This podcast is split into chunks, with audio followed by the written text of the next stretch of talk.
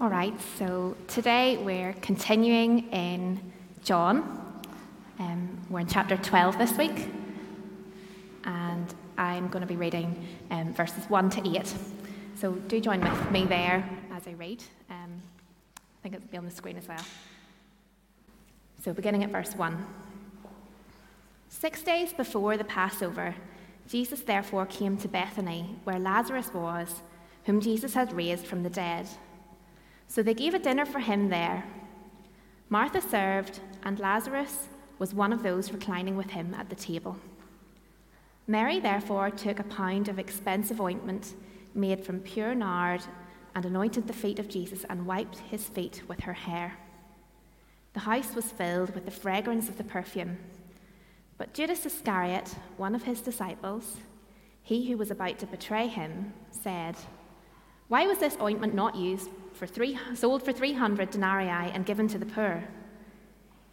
He said this not because he cared about the poor, but because he was a thief, and having charge of the money bag, he used to help himself to what was in, put into it.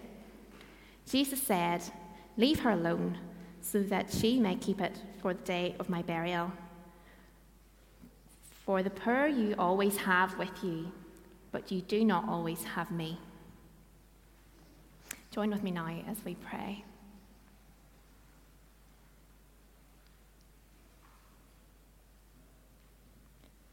Lord, we thank you, um, just as we've been singing and reminded as we've sung, that in you we find living water and we never have to thirst again.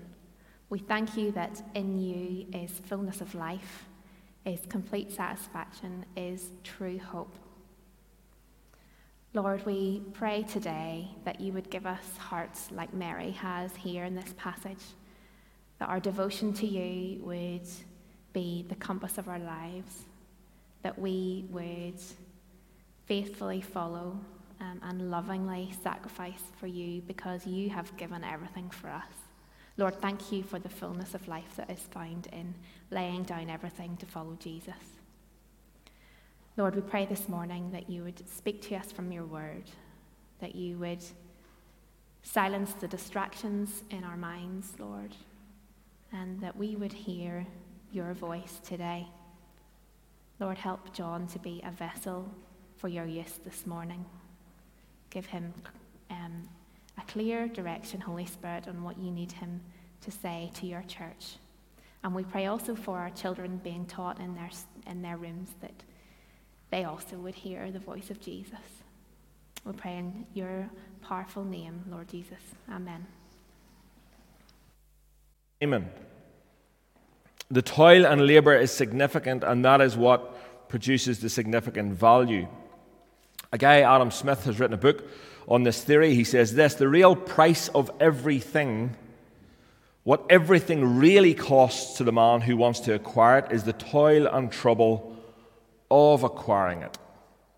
It is the toil and trouble of acquiring it. And so it is with being a disciple of Jesus Christ.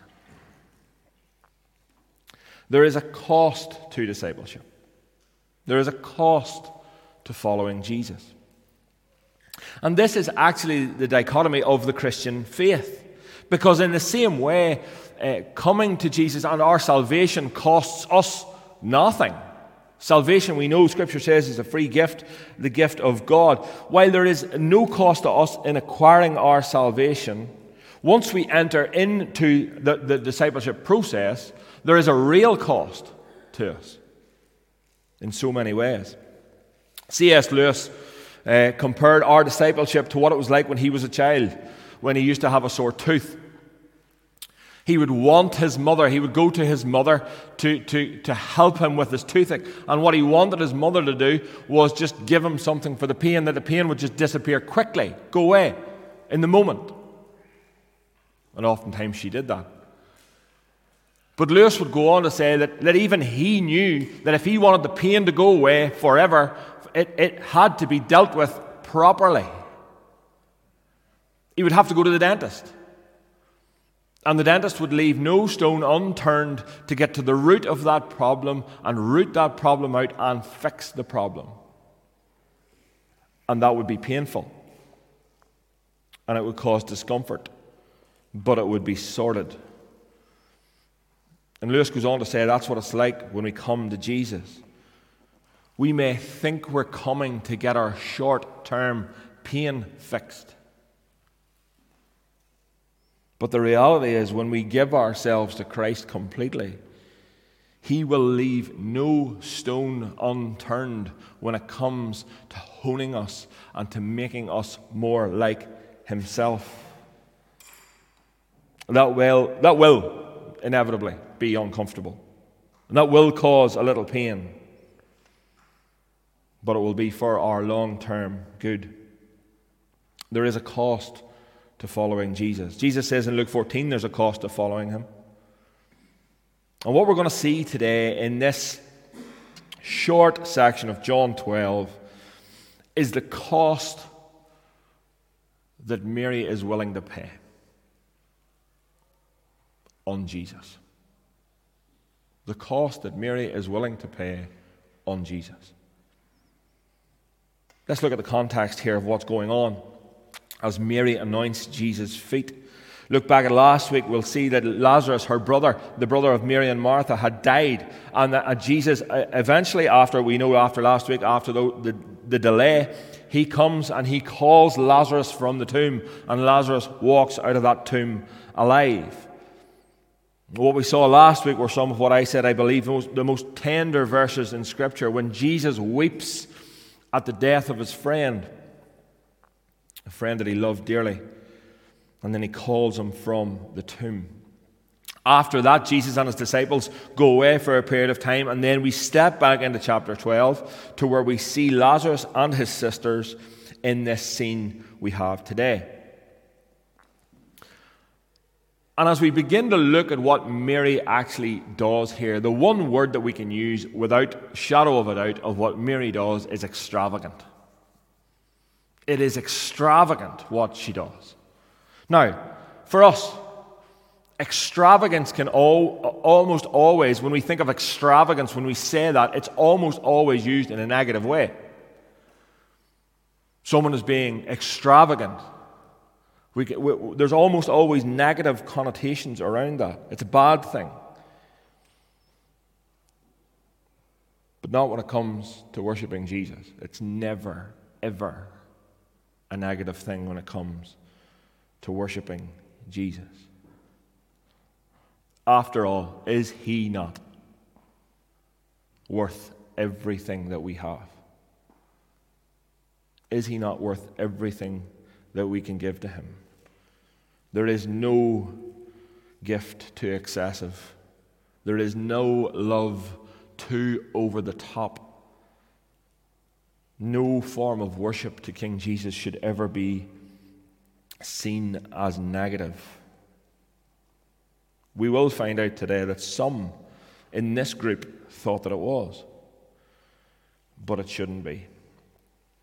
And the very first thing I want to say, really, as we get into the, t- the text today, and the very, it's very brief, but, but I think we need to cover it.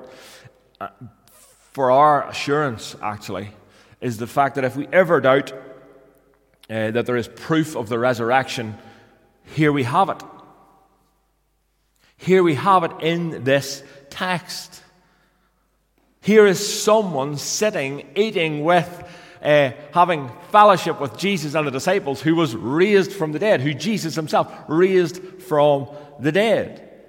Eating and drinking and being completely normal. Lazarus, sitting with these guys. I've often thought, and I've said it before, I often thought it would be pretty cool to be sitting around this table. So here we have the disciples, and, and here's Peter. He's a bit of a psycho. He's a good lad. He loses the bat now and again, but, he, but he's dead on. Here we have Simon the Zealot, former terrorist. He, he, yeah, we'll, we'll include him in this as well. And here's Lazarus, the guy that was dead and now is alive. That's a bit of a dinner party, all right, going on there. But here we have proof, proof in the flesh that Jesus raises the dead. All the proof is here in historical fact, appearing, eating with his friends, J.C. Ryle says this If we believe that Lazarus rose again, we need not doubt that Jesus rose again also. And if we believe that Jesus rose again, we need not doubt his messiahship and the reality of the acceptance as our mediator and the certainty of our own resurrection. Folks, we can read over this text very, very quickly and not see the, the significance of the fact that Lazarus was raised from the dead, which proves Jesus can raise people from the dead, which proves that he raised himself from the dead, which proves that he will one day raise those who love him from the dead. And I know from speaking to a lot of you guys that you struggle with assurance assurance of salvation, assurance of resurrection, just assurance. And this is one of those times when I'm going to repeat what I say to people when I'm talking about assurance to them. When we struggle with assurance, we don't look to our own life experience, but we look to what God has said in His Word. When we struggle with assurance, we don't look at our own life experience. We look at what God has said in His Word and trust what God has said in His Word. I, I don't know what all the Connect groups are like. I don't go to them all, I don't, I haven't been in them all. But I can tell you what ours is like. Just even last Wednesday night, we sat around the kitchen table and we, we and this is letting you, giving you a bit of a glimpse into ours. Thelma can back me up here. What we come to the conclusion on Wednesday night is that all we have is the Word of God to believe. That's it. We don't trust our own experiences.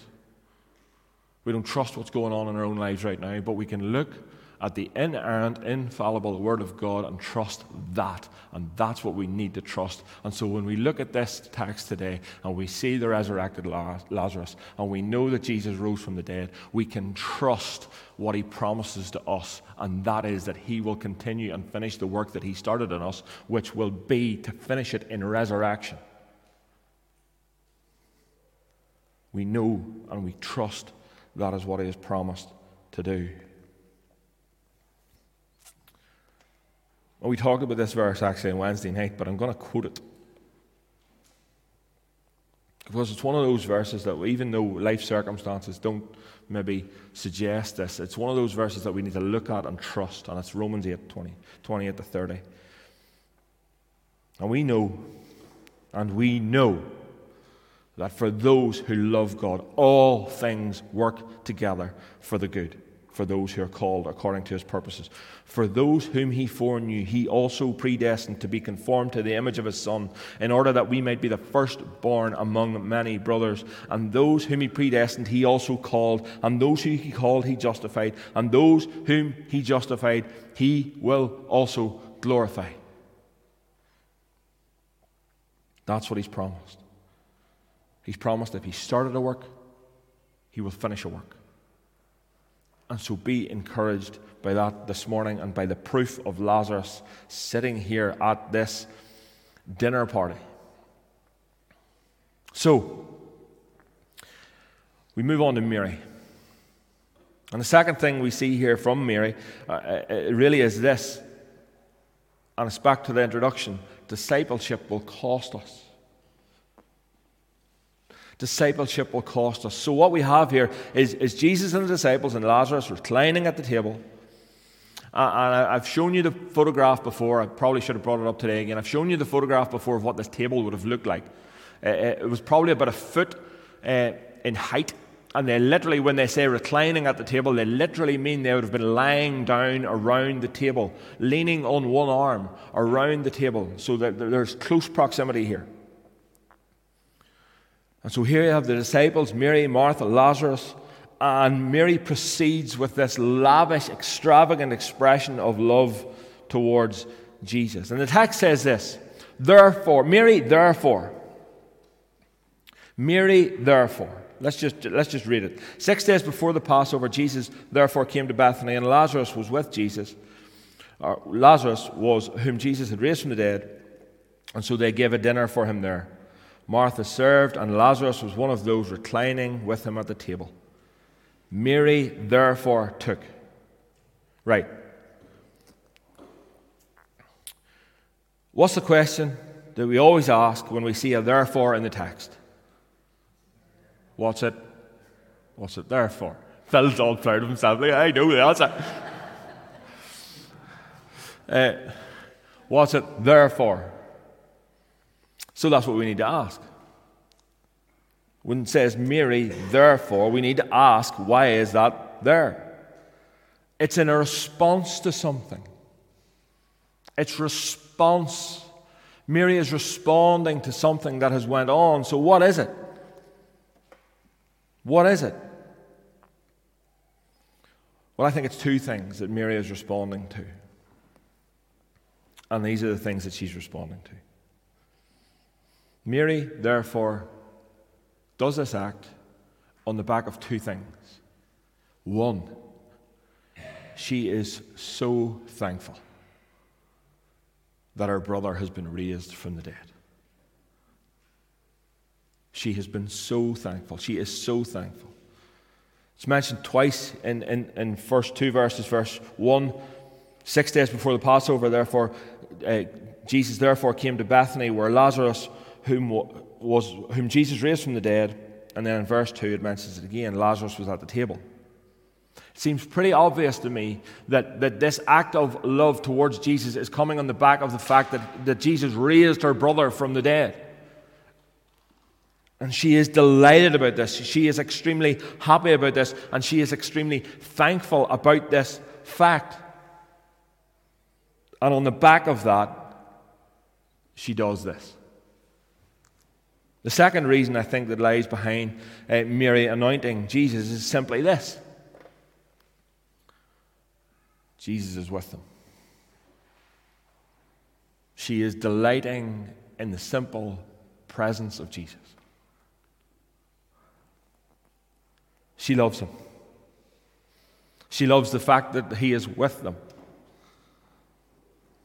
Folks, we all have people I'm sure we all have people in our lives that we just love being around. They, they, just make us happy when we're with them.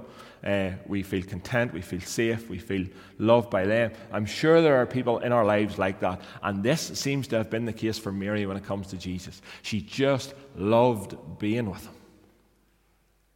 And it seems like he loved being with them. And so, if we consider these two reasons for the therefore, if we consider these two motivations for what Mary does, uh, and we can get into a debate about the ointment and what it was and where it was from and, and, and blah, blah, blah, but J.C. Ryle says this it is enough for us to know that it was something very valuable and costly. She broke this box of ointment and poured it on the head of Jesus. The ointment was valued at 300 pence. A pence was the daily wage of the average worker. Therefore, in modern terms, in modern terms, this ointment would have cost around fifteen to twenty thousand pounds. That's a lot of money. That's a lot of money. And that's why I say it's extravagant. Her love, this act of love for Jesus, is extravagant. And the two motivations she is thankful for the fact that she, Jesus raised Lazarus from the dead, and she just loves the presence of Jesus. Let me ask followers of Jesus in the room this question. Let me ask you. Mary is so thankful here that her brother has been raised from the dead, that she pours out fifteen to twenty thousand pounds worth of ointment on him. Let me ask you a question. Are you and I this thankful that we have the promise of being raised from the dead? Are you and I this thankful that we have the promise of being raised from the dead? See, if you're a follower of Christ, Lazarus' story is your story. Lazarus' story is your story. It's my story. We have moved from death. We, uh, we believe this. We have moved from death to life. It's that stark. It, that's the reality. We read that in the Bible. That's what we trust. We believe that we've been moved from, from death to life. But here's the problem with us. And here's the problem with me. I don't see it as dramatic as that. I don't. I mustn't.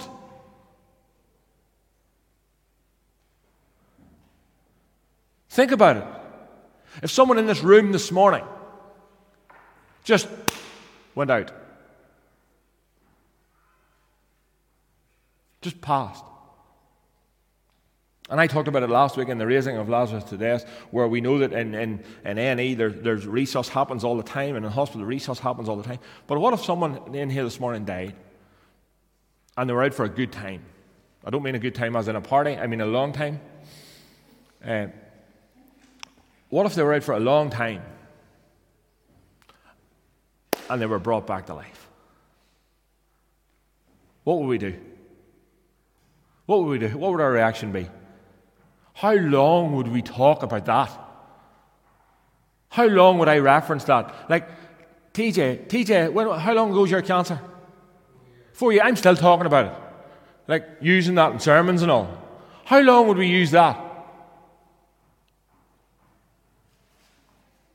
Because possibly it'd be the most dramatic thing that we've ever saw in our lives, right? Yeah? And here's the reality. For those of us who are followers of Christ, we have that reality in our hearts. We have been raised from death to life.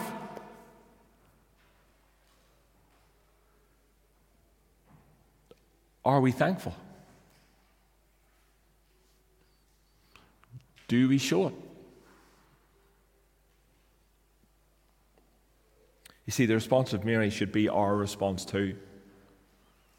It should be one of thanks. The second motive for this extravagance towards Jesus is the fact that she just loves being with Jesus. She just loves being with him. She loves being in his presence. She loved that he was there, and she wants to demonstrate that love for him in this act. Again, follower of Jesus, we have the daily minute to minute presence of God with us. What's our response? What's our response? Are we thankful? Do we show it? I know that I don't.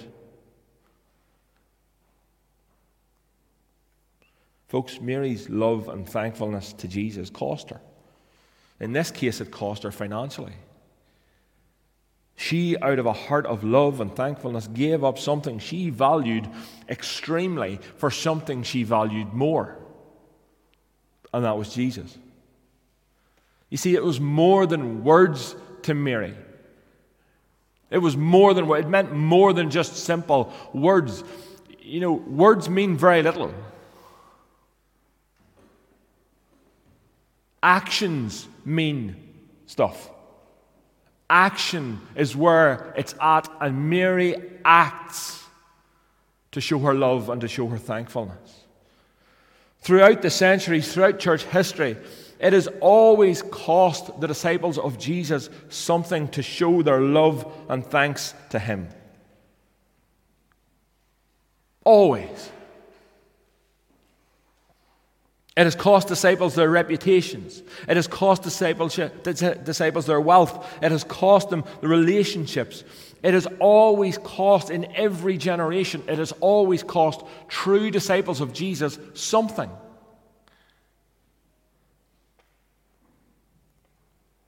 And a question for us as we sit here in our lovely, comfortable building on this lovely Sunday morning is this What is following Jesus costing us? What is following Jesus costing us?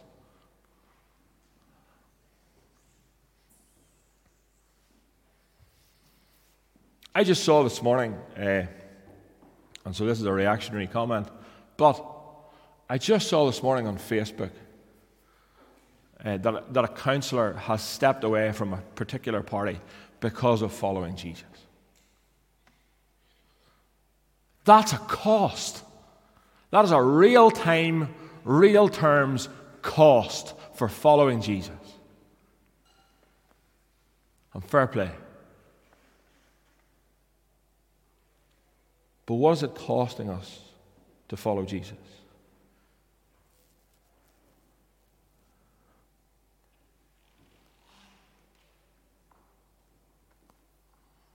Living for Jesus will cost us.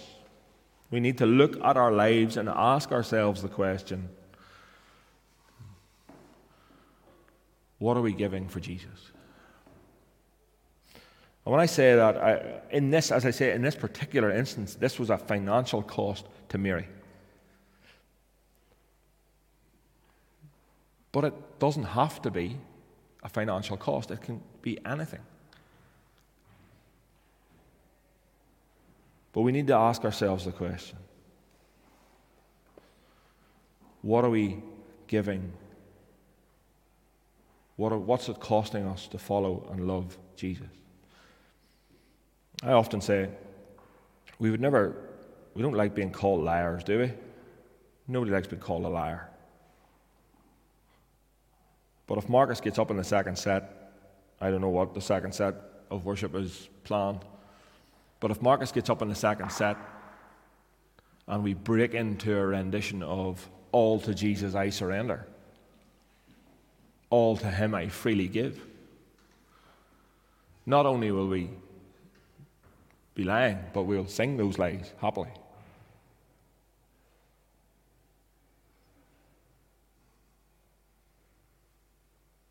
What, what's it costing us to follow Jesus?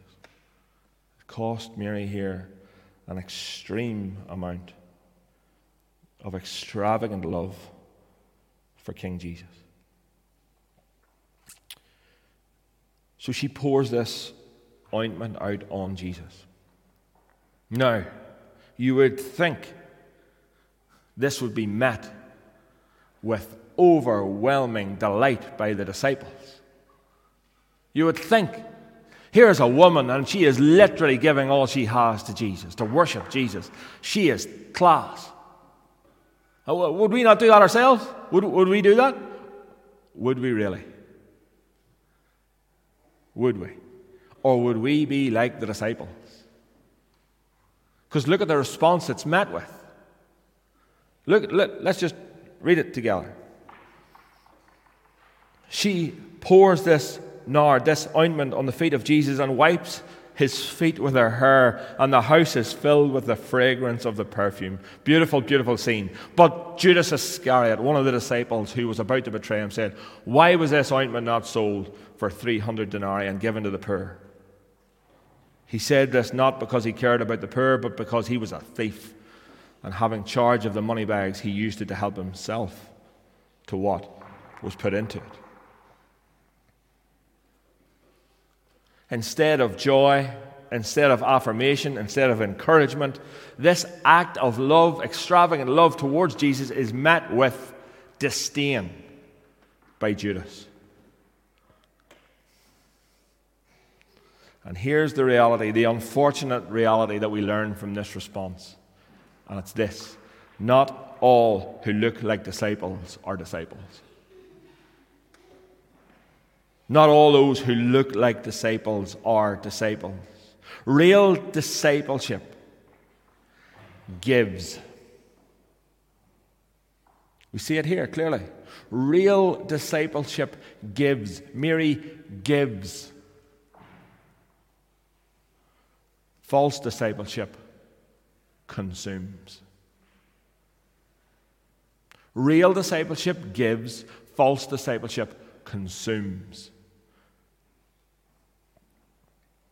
We see here the dramatic difference between Mary and Judas. Mary, on one hand, recognizing who Jesus is, pours out this ointment, the fragrance fills the air. There's so much abundance that she has to wipe the excess with her hair. Judas sees all this and is only concerned about himself. There couldn't be a more stark difference. Folks, Judas has been with Jesus from the start. He's been there. I love what Augustine says. Uh, he says this Judas was, a, was, a false, was false from the beginning. He was present at the institution of the Lord's Supper. Listen to this. He was a communicant. For all of us from those, for those of us from uh, Presbyterian backgrounds, we will know what that means clearly. He was a communicant, and yet he was false.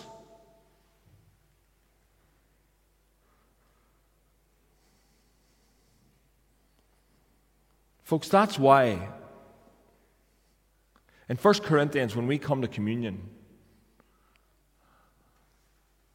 the Apostle Paul tells the church to examine themselves. Because you can be in here and you can sing the songs and you can do the thing and you can look the part and you can say even the right things and, and, and, and look, the, look the, the real deal. And the reality is this you may be false. Just as Judas was.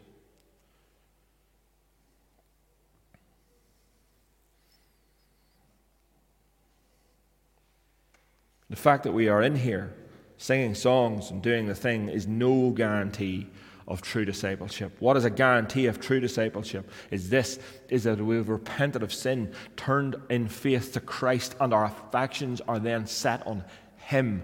That's what it is to be a disciple.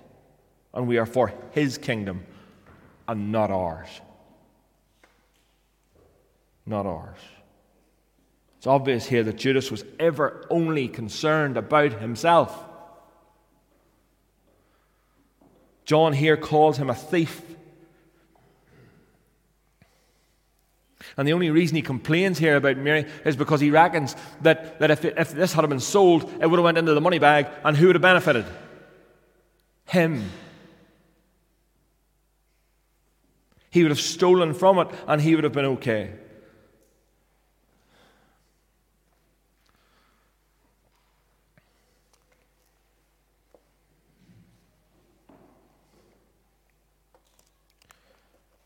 Jesus says this Beware of false prophets who come amongst you in sheep's clothing, but they are inwardly, and they, but inwardly are ravenous wolves.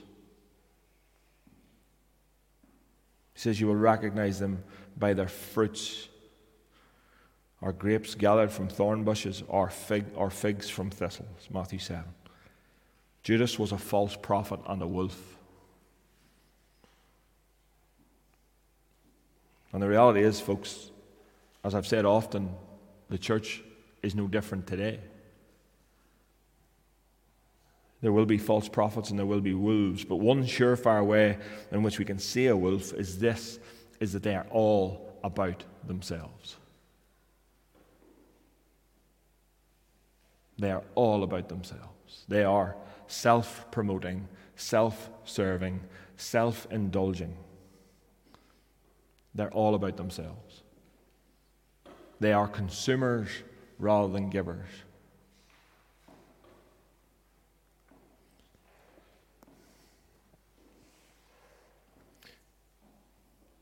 Judas led the attack here. But unfortunately, the other disciples echoed him in his criticism. Matthew 26 8 says, But the disciples were indignant when they saw this. Why the waste, they said. Mary knew that this was no waste. Mary knew that this extravagant offering of love was no waste on King Jesus. But she received the criticism anyway. And this brings us to our last point, really, today, and it's this. If you go all in for Jesus, you will receive criticism. If you go all in for Jesus, you will receive criticism. Fact. But Jesus will defend you.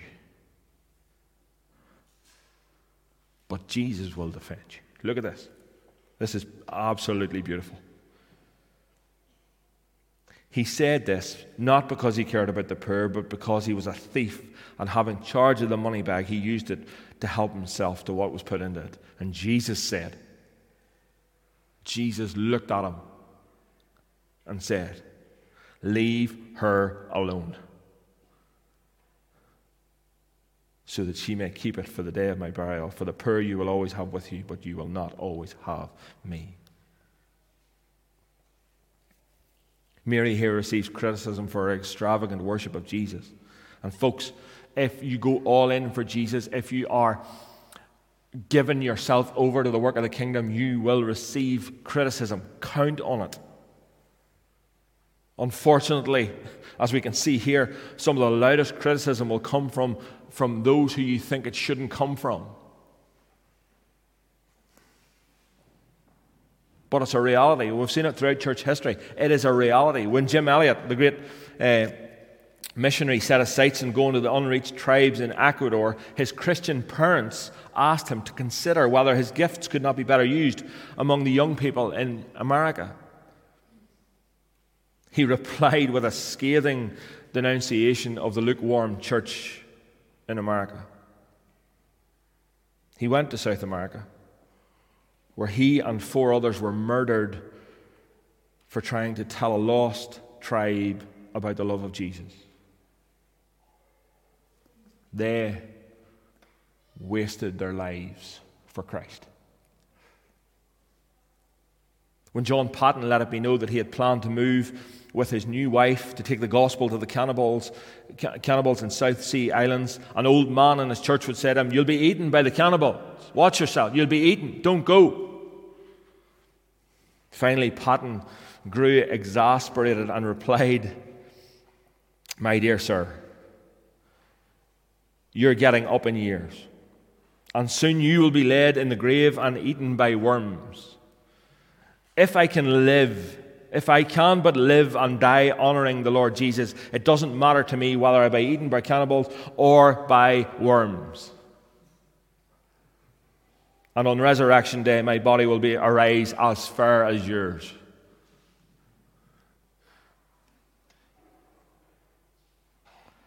Selfless devotion to Christ cost these disciples their lives. Where did the opposition come from? Was it Satan? Unfortunately, not. It was the church. But here's the thing you will receive criticism,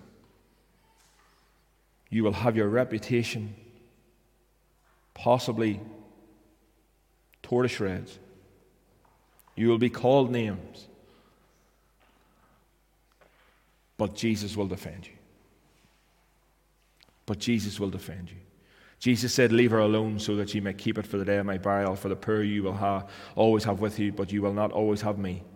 The psalmist knew what it was for the Lord to defend him. He said in Psalm 18, The Lord is my rock and my fortress and my deliverer, my God, my rock in whom I take refuge, my shield and the horn of my salvation, my stronghold. So, what I want to encourage you to do today, what I want to encourage me today, as I look at this text and I see Mary's extravagant devotion to Jesus, is this go all in and stuff the criticism because Jesus will defend you. Jesus will defend you. What's holding you back? What's holding you back? Mary gave this extravagant gift to Jesus. She was criticized, and Jesus stood in and defended her. Folks, our discipleship, the reason we can sit here today, and if we're followers of Christ, we can say we're even disciples, is this it cost Christ everything. Everything so that we could be his disciples our ultimate defense cost Christ everything. The only reason we get to be disciples and the only reason we can stand in defense of Satan lies, Satan's lies against us is because he gave everything. I don't know if Mary knew this. I don't know if she had a, she, the Holy Spirit had, had revealed to her what Christ would do. I don't know any of that. But I do know this. We stand on the other side of the cross looking back at what Jesus did. And therefore, therefore, our response should be even greater than that of Mary's.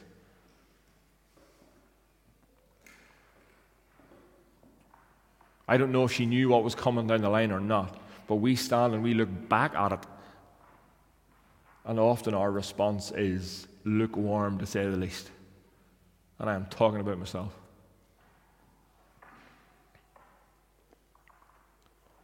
But we do know this our discipleship cost him everything.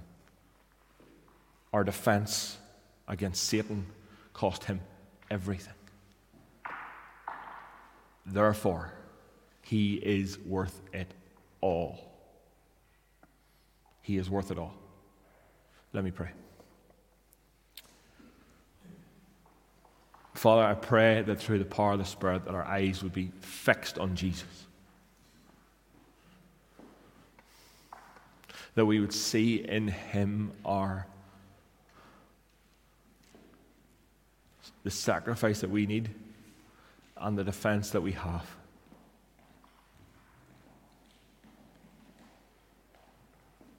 The only reason we can stand, the only reason we can do anything is because of Christ. And so, Father, help us to worship Him. Help us through the Spirit to see Him more clearly. Help us to genuinely evaluate our own lives and see.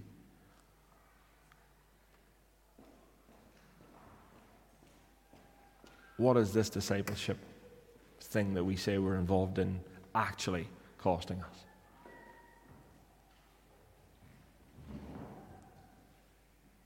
We love you, Jesus. We thank you for your sacrifice, for your love, for your grace.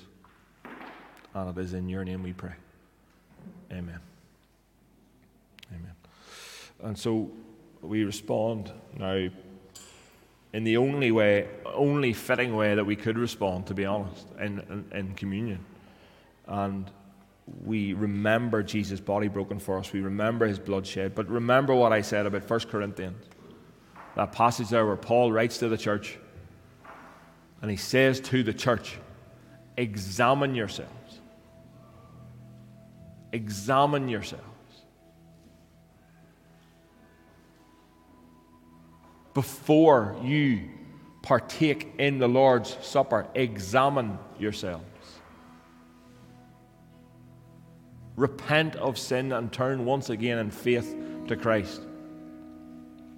And if you're not a follower of Jesus, I lovingly ask that you don't take communion with us. It doesn't make sense for you to do so. And so I ask that you don't. But let's come now and worship Jesus for who he is.